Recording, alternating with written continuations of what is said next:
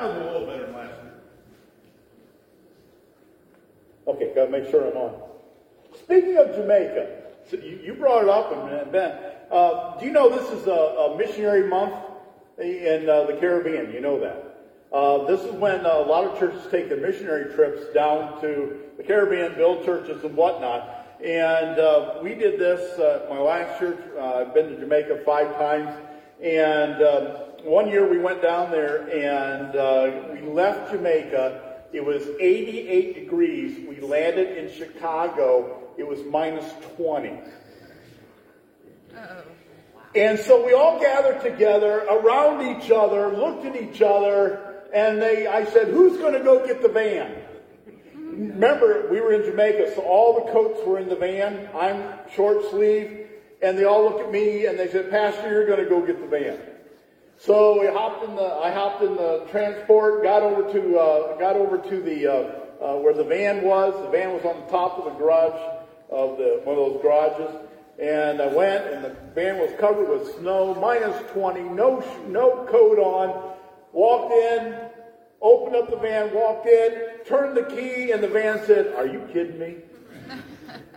and, that, and I'm not kidding, that van went roar, and I go, Oh no, this, is good, this ain't going to be good. And then fired on up. But I was a servant, I went and froze. That was the year that the Indianapolis Colts, hey, beat the Chicago Bears in the Super Bowl the, we were flying into Chicago, and the, the pilot kept giving the, the score, and then all of a sudden he stopped giving the score. And I went up to the pilot afterwards and says, I take it that the Colts won. He go, how do you know? I said, because you stopped giving the score. and he goes, yeah, okay. Yeah, that's, so that's what that was. All right, so turn your Bibles to Luke chapter 10. We're going to continue on with our, um, uh, our series, kind of a setting the tone for this year. Um, I am going to continue on that for the next few Sundays, uh, and then we'll, we'll change gears just a little bit. If you remember last week, I talked about how I really desire for this church to become Holy Spirit driven, not driving the Holy Spirit. Keep that in mind. Maybe I should plaster, this, plaster that all over the church. Uh, become Holy Spirit driven, where we are doing what God wants us to do, seeking Him, uh, uh seeking Him out, not coming to the point where we say, God, we pray that you will bless what we do. And, uh, and so that's why I, I, really feel that we should be involved in prayer. I, I really feel that the board, church board, at times, maybe there are times we should not make a decision at that point, but we should table it and have a month of prayer and fasting, saying, God, is this the direction you really want us to go? because we are a spiritual entity and we are, as a spiritual entity, we should be doing what God wants us to do, not what we want to do. And, and that's the hard thing. Because when we are Holy Spirit driven, that is when uh, you're going to see God do marvelous things and you're going to be just amazed at what God can do. Uh, uh for example, as many of you know, I'm not an evangelist. When I, Randy Christian is an evangelist. Randy Christian's the type of guy, he can get on the elevator and everyone is saved by the time he gets out of the elevator. There are people like that, and Randy is one of them. Now, I'm not an evangelist, um, but I will do the work of an evangelist. And so uh, there was one day I was actually uh, talking to a witch. Uh, she called herself a witch, uh, and she says, I've casted spells. I've actually seen I, have seen these spells work, and I'm going, oh, wonderful. Uh, this, this sounds exciting. And right then I just prayed, Lord, give me the words to say. And at that point, as I said, I'm not an evangelist, just the words started flowing. And I started talking about Jesus, and I t- started talking about how my God is more powerful than your God. And and uh, I shared the, the, the, gospel and the way of salvation with her. And I finally got to the point, I said, would you like to give your life to Jesus? And I would love to say she did, but she didn't. But as I said, when you are following the Holy Spirit and the direction of the Holy Spirit, He will give you the power to do things that you never thought possible within you. And so, as I said, it's very important that we as Mount Tabor become Holy Spirit driven, and we're not driving the Holy Spirit. What I mean by driving the Holy Spirit is when we just say, Lord, bless this time. Now let's have a meeting and let's get our decision what we're going to do. No. There's, Lord, maybe, maybe a board meeting sometime we spend a half hour, an hour, two three or four five hours in prayer. Lord, what, we're, we're crying out to you right now. We want to know what you want us to do. And, and that's what Holy Spirit driven is, is all about. And so I really want to come to that this year in the church. Now, we're going to continue on a little bit into our, uh, our series on being Holy Spirit driven. And one of the ways that you're Holy Spirit driven is you have to sit at the feet of Jesus. You have to sit at the feet of Jesus. And so that's why we are in um, Luke chapter 10 here. And this is the account of Mary, Martha, and Jesus, where uh, Jesus came to Bethany, came to the house of Mary and Martha, sat down and ate, and Martha was off, and she was cleaning everything up and getting everything ready for all the disciples that were there. And then, but Mary didn't help. Mary did nothing except sit at the feet of Jesus. So let's let's do look at the account of this at this point. So let me get this going a little bit. As Jesus and his disciples were on their way, they came to the village where a woman named Martha opened her home to them. Now, what is the village? The village is actually Bethany. How do we know that? Because uh, in John chapter 11, in the story of the raising of Lazarus from the dead, uh, we, it is identified as the village of, of Bethany. Now that's significant and that's important. We'll get to this a little bit later.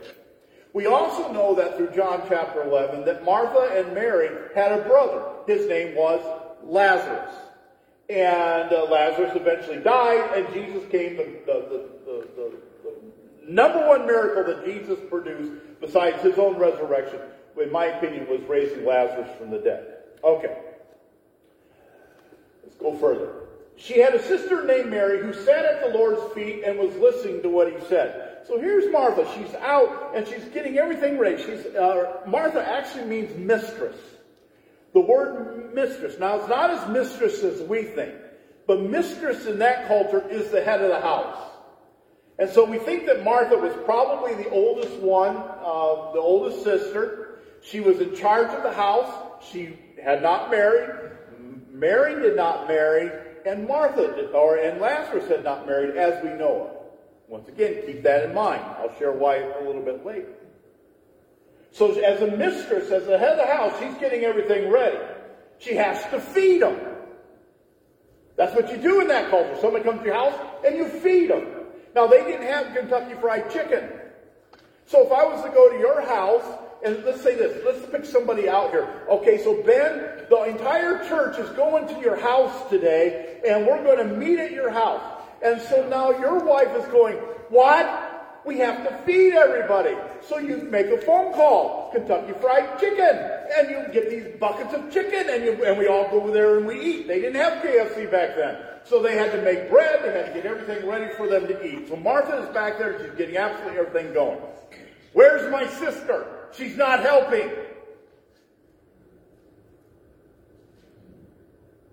But Martha was distracted by all the preparations that had to be made, and she came to him, Jesus, and asked, Lord, don't you care that my sister has left me to do the work by myself? Tell her to help me. Typical uh, brother, sister, sister, sister thing. Why am I doing too much work? Martha, Martha, the Lord answered, you are worried and upset about many things, but few things are needed, if only one. Mary has chosen what is better, and it will not be taken away from her. I don't think Jesus was chastising her. It may come across that way.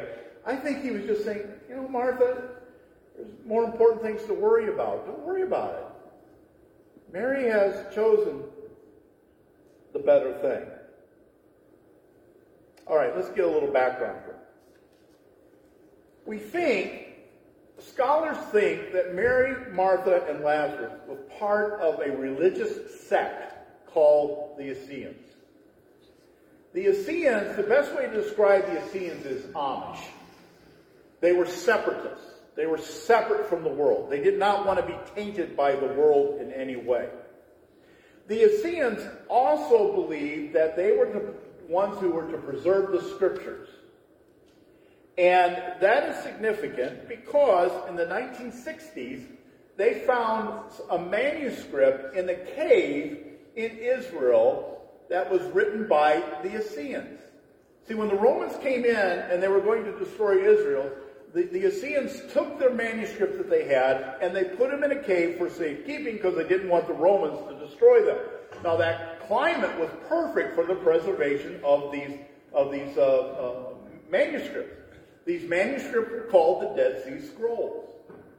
Now the Dead Sea Scrolls were not Bible per se, but they were commentaries on the Bible.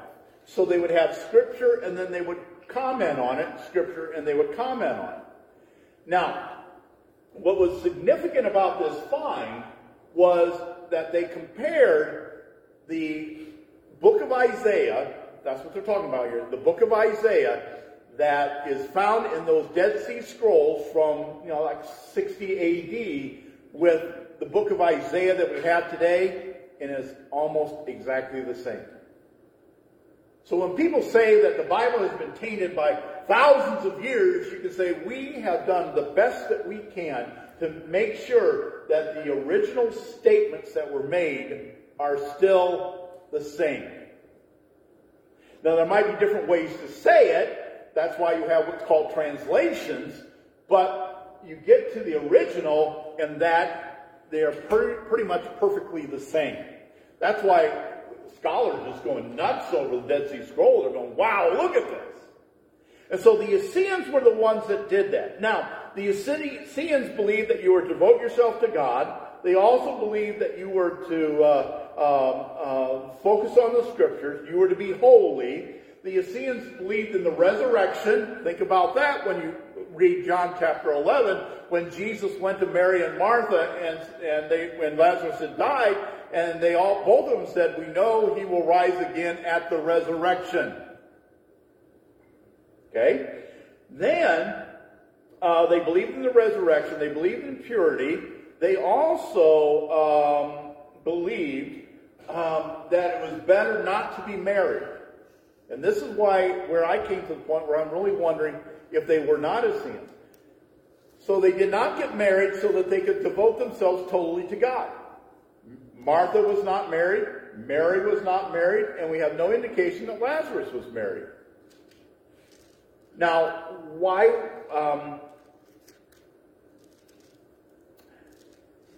what they would do, there was there was a group of the Essenes that did get married because they're saying, if we don't get married, then guess what? We're going to die off. We need to have children, right? And so you have a similarity to what's happening in a group in Ohio called the Millerites and the Shakers, who both believe you shouldn't get married. And I believe there's only like two or three uh, Shakers left over in Shakers Heights. Remember that place? They believe in immortality. They also believe in divine punishment for sin. They also believed in hospitality. They did bring in children, though. They adopted children in that were running the streets to share with them God's love. This came to me during the first service. I'd have to look at it, but here's the thought I had.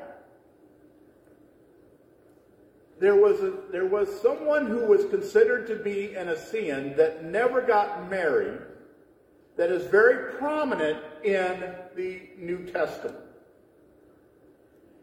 He had two parents. One was Zachariah and the other one was Elizabeth, who were elderly. And we don't hear anything about his parents later in life. Could very easily, John the Baptist's parents have died and he was brought into the Essene sect. Because what John the Baptist does is he preaches on eternal life, he preaches on separation, and he also preaches on divine punishment. So you can see the Essenes that are there. All right. So with this in mind, you have Mary and Martha and Lazarus was probably there. Jesus shows up with all of his disciples. He starts teaching them. Martha is in there. She's getting everything ready to feed everyone. Mary sits at the foot of Jesus and all she does is listen. And then she complains. And as I said, I don't believe that um, uh, uh, Jesus was chastising her, but just saying, Mary has chosen something better. People will survive without food for a period of time. Come, sit, and listen. Reminds me of Ecclesiastes. There's a time for everything. There's a time to be born and there's a time to die. There's a time to kill. There's a time to uproot. There's a time to tear down. There's a time to build. There's a time to weep and a time to build. And I could also add in there, there's a time to eat and there's a time to listen. And I think uh, what Jesus was saying is, now's the time to listen.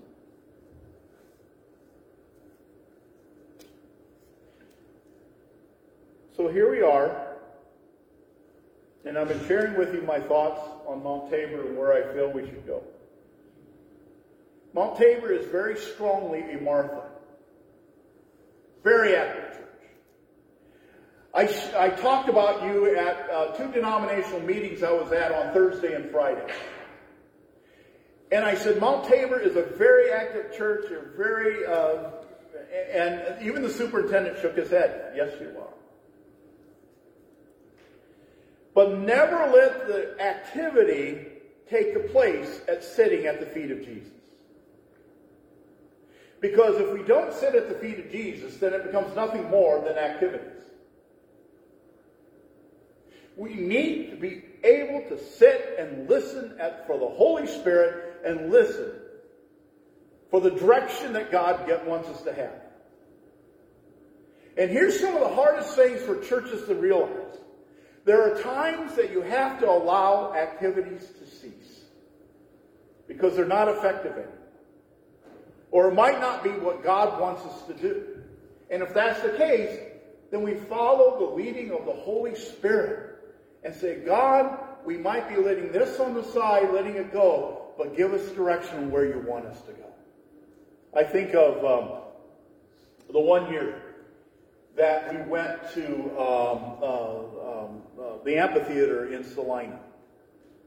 We haven't done it since, but we did it during the pandemic. Remember that? And we, and we went down there and we, and we shared the love of God at the amphitheater in Celina. Something we never did before.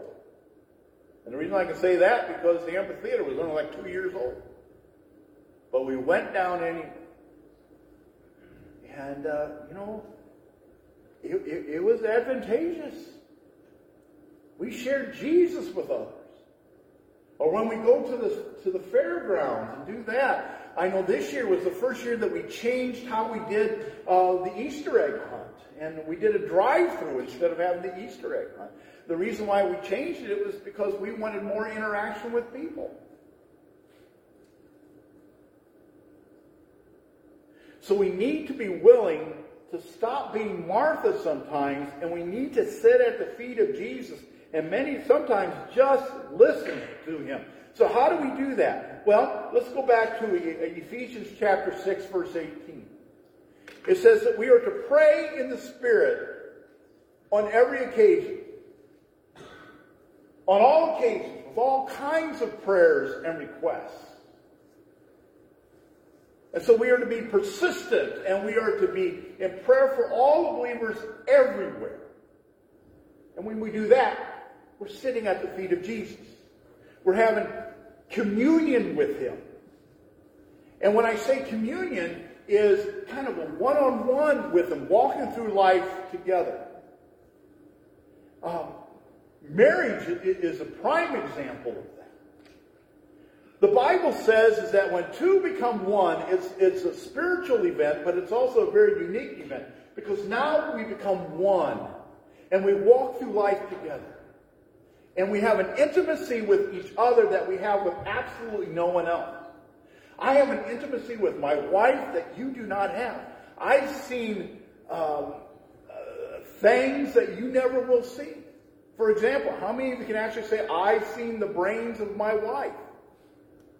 You know, I, I, I have those, those memorized of Polly's head when, when she had that tumor on it. We share with each other our, our hurts and our, and our joys and our concerns. I, she has shared stuff with me that I'll never share with you. And yet that's what Jesus wants with us. That's what God wants with us. He wants us to be able to walk through life with Him with us, as just as Adam and Eve walked with God in the Garden of Eden. But we have to be willing to sit at the feet of Jesus. So how do we do that? We need to be willing to pray at all times. How can we do that? How can we do that? Does this mean that I should be on my knees 24 hours a day? And it says pray in all occasions? No, that's impossible. Some people have tried it. You get uh, uh, St. Anthony. Uh, I know we got St. Anthony Road down here, but St. Anthony uh, uh, actually uh, went into the monastery and totally shut himself off so he could be 100% with God. But we are called to pray always. Luke chapter 21, verse 36, pray always. Romans chapter 12, verse 12, continually be diligent in prayer. Colossians 4 2, continue in prayer. Philippians 4 6, and everything in prayer and supplication. 1 Thessalonians 5 17, pray without ceasing. 2 Timothy chapter 1 verse 3, pray without ceasing. We are called to be in constantly in prayer. So how do we do this? Well, we need to understand that prayer is communion with Christ. Prayer is communion with Christ. It is not communication. It is communion. See, communication many times is one way. Well, where you're telling somebody what's going on. Instead, communion is walking with through life with God at our side. And so we need to develop that attitude where God is at our side as we're walking through life. When a blessing comes, we say, Thank you, God. When, when we see evil, we mourn with the heart of God we struggle with sin. We say, Thank you, God, for giving me through another day in which I, I did have not sinned. We are in constant conversation with Him.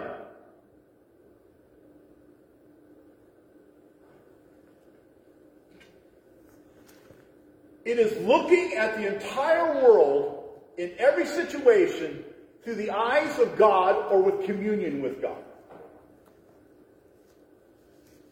So it changes our attitude when we, when we see these things, for example, many of you know that Celina is, is struggling with the LGBTQRS, whatever I call alphabet soup. How, how do we deal with this? Now, some are very angry about it. But what is the heart of God about this? The Bible says he wants everyone to be saved. So when we deal with this in Celina as a church, should we not be looking at it through the heart of God with compassion? Now, it's, it's not accepting sin, don't get me wrong.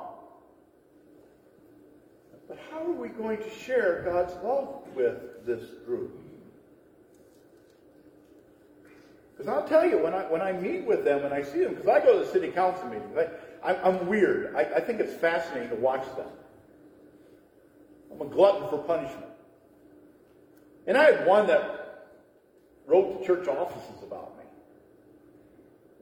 Benny saw.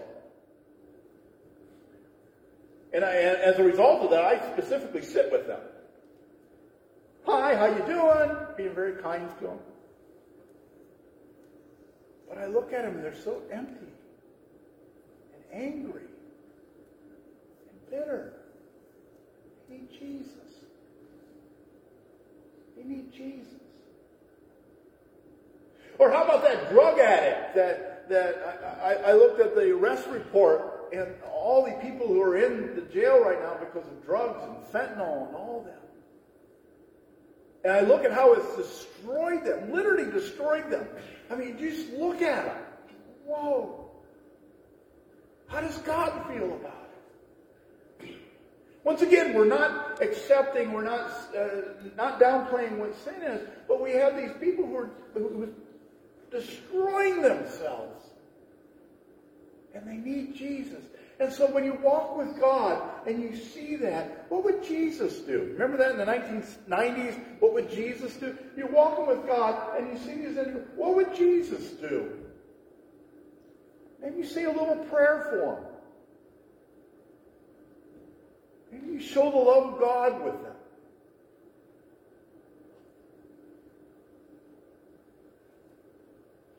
We pray, Lord, I'm not sure where this is going or what the outcome might be, but I put these people in your hands, casting all my cares upon you.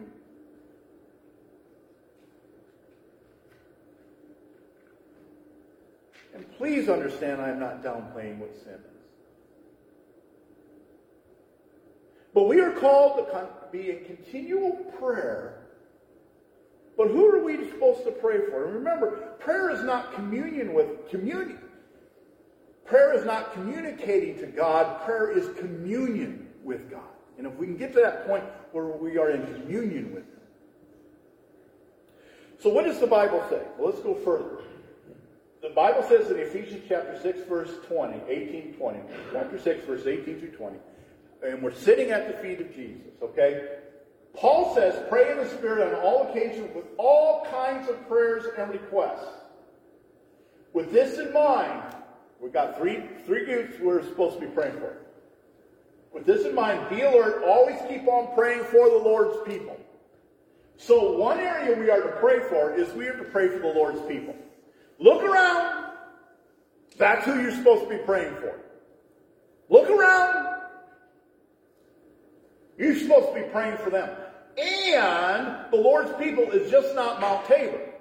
The Lord's people is also Zion United Methodist Church, Mercer United Methodist Church, uh, um, uh, Only Believe Ministries, not Only Believe, New Beginnings, uh, what is Only Believe? New Beginnings, Abounding Grace. Those are the Lord's people. New Horizons, Mendon Church of God, Mendon Community Church, those are the Lord's people. So when you go by those churches, how about praying for them when you go by them? Because that's the Lord's people. And so then Paul says, pray also for me. So Paul is saying, pray for your church leaders.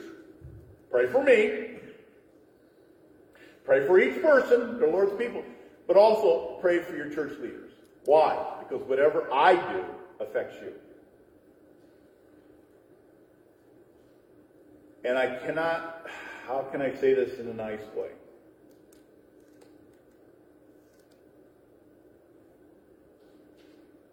I, when I was in church leadership in the United Brethren Church, I, you would deal with pastors who made sinful decisions that almost destroyed churches. And so pray for your church leaders. Because the devil knows that if he can destroy the leader, he can destroy the church. So pray for me. Pray for Dave Odegaard, who is our superintendent. Pray for Lance Finley, who is the president of this denomination. Pray for your board leaders. Pray for your elders. Pray for them. And he says, Pray for me that whenever I speak the words given to me, so that I will fearlessly make known the mystery of the gospel. As I said, I am not an evangelist, but I will tell you when I share the gospel is like the Holy Spirit takes over. It's, it's, uh, I can't explain it. And, and so we are to pray. Uh, we are to pray for the church leaders that we can espouse the gospel so that we can uh, share the gospel uh, in a way that can advance God's kingdom and also the protection that uh, God needs to give us. Because, you know, we're human. We make bad decisions. Okay. The next one is for which I am an ambassador in chains. Pray that I might declare it fearlessly as I should. So we are also to pray for the persecuted church. Do you know the persecuted, when the gospel spreads when persecution happens?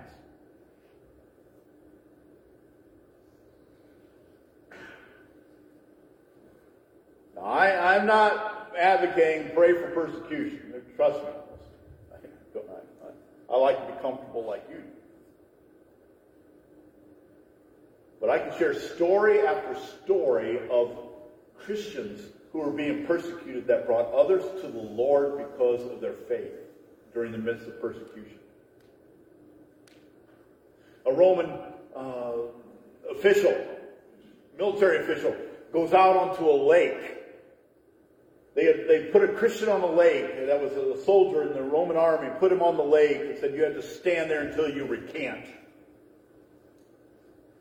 And it was weather like this. You would stand there until you recant of your faith. And, and eventually the person died. And the, the Roman official was so impressed by that, he went out and stood there till until he died and says, if he's willing to die for his faith, it must be true.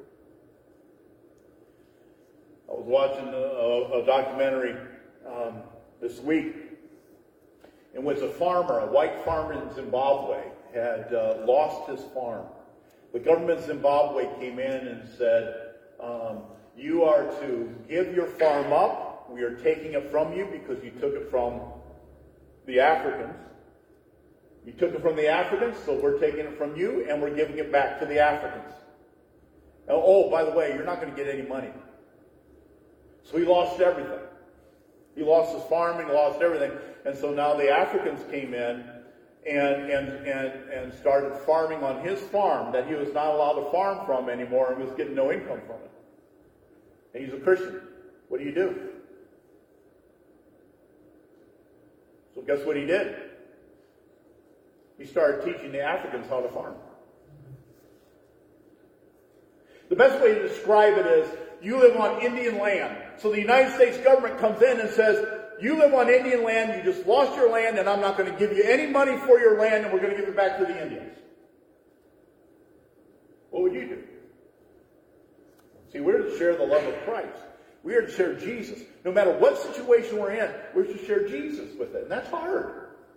But when you're in communion with God and you're in communion with Jesus and you're walking together with communion with Jesus, you start looking at things through the eyes of Jesus. When you sit at the feet of Jesus and you hear his teaching and then it uh, uh, so uh, um, saturates you and then you start walking life together with Jesus, guess what happens? You start acting like Jesus. You start acting the way Jesus wants you to. And you start seeking him more because you want Jesus to be honored. Not myself, not you and not Mount Tabor. It is for Jesus. So I can be an ambassador in change. Pray that I might declare what? What is it? The gospel fearlessly as I should. You know what you should be doing as a Christian. And how, how, do you how do you how do you do what you know you should be doing as a Christian? You got people praying for you, you're sitting at the feet of Jesus, and you are Holy Spirit driven. You're not driving the Holy Spirit. So how do we get to that point? How do we get there? How do we get so, how do we get Holy Spirit driven? How do we do that? Next week. I knew I wouldn't get done. But we'll talk about it more next week. How do we get to that point? Let's pray. Father, may we be Holy Spirit driven. May we be in communion with you. May we walk through life looking at what, at, at people, at situations through your eyes. May it be so.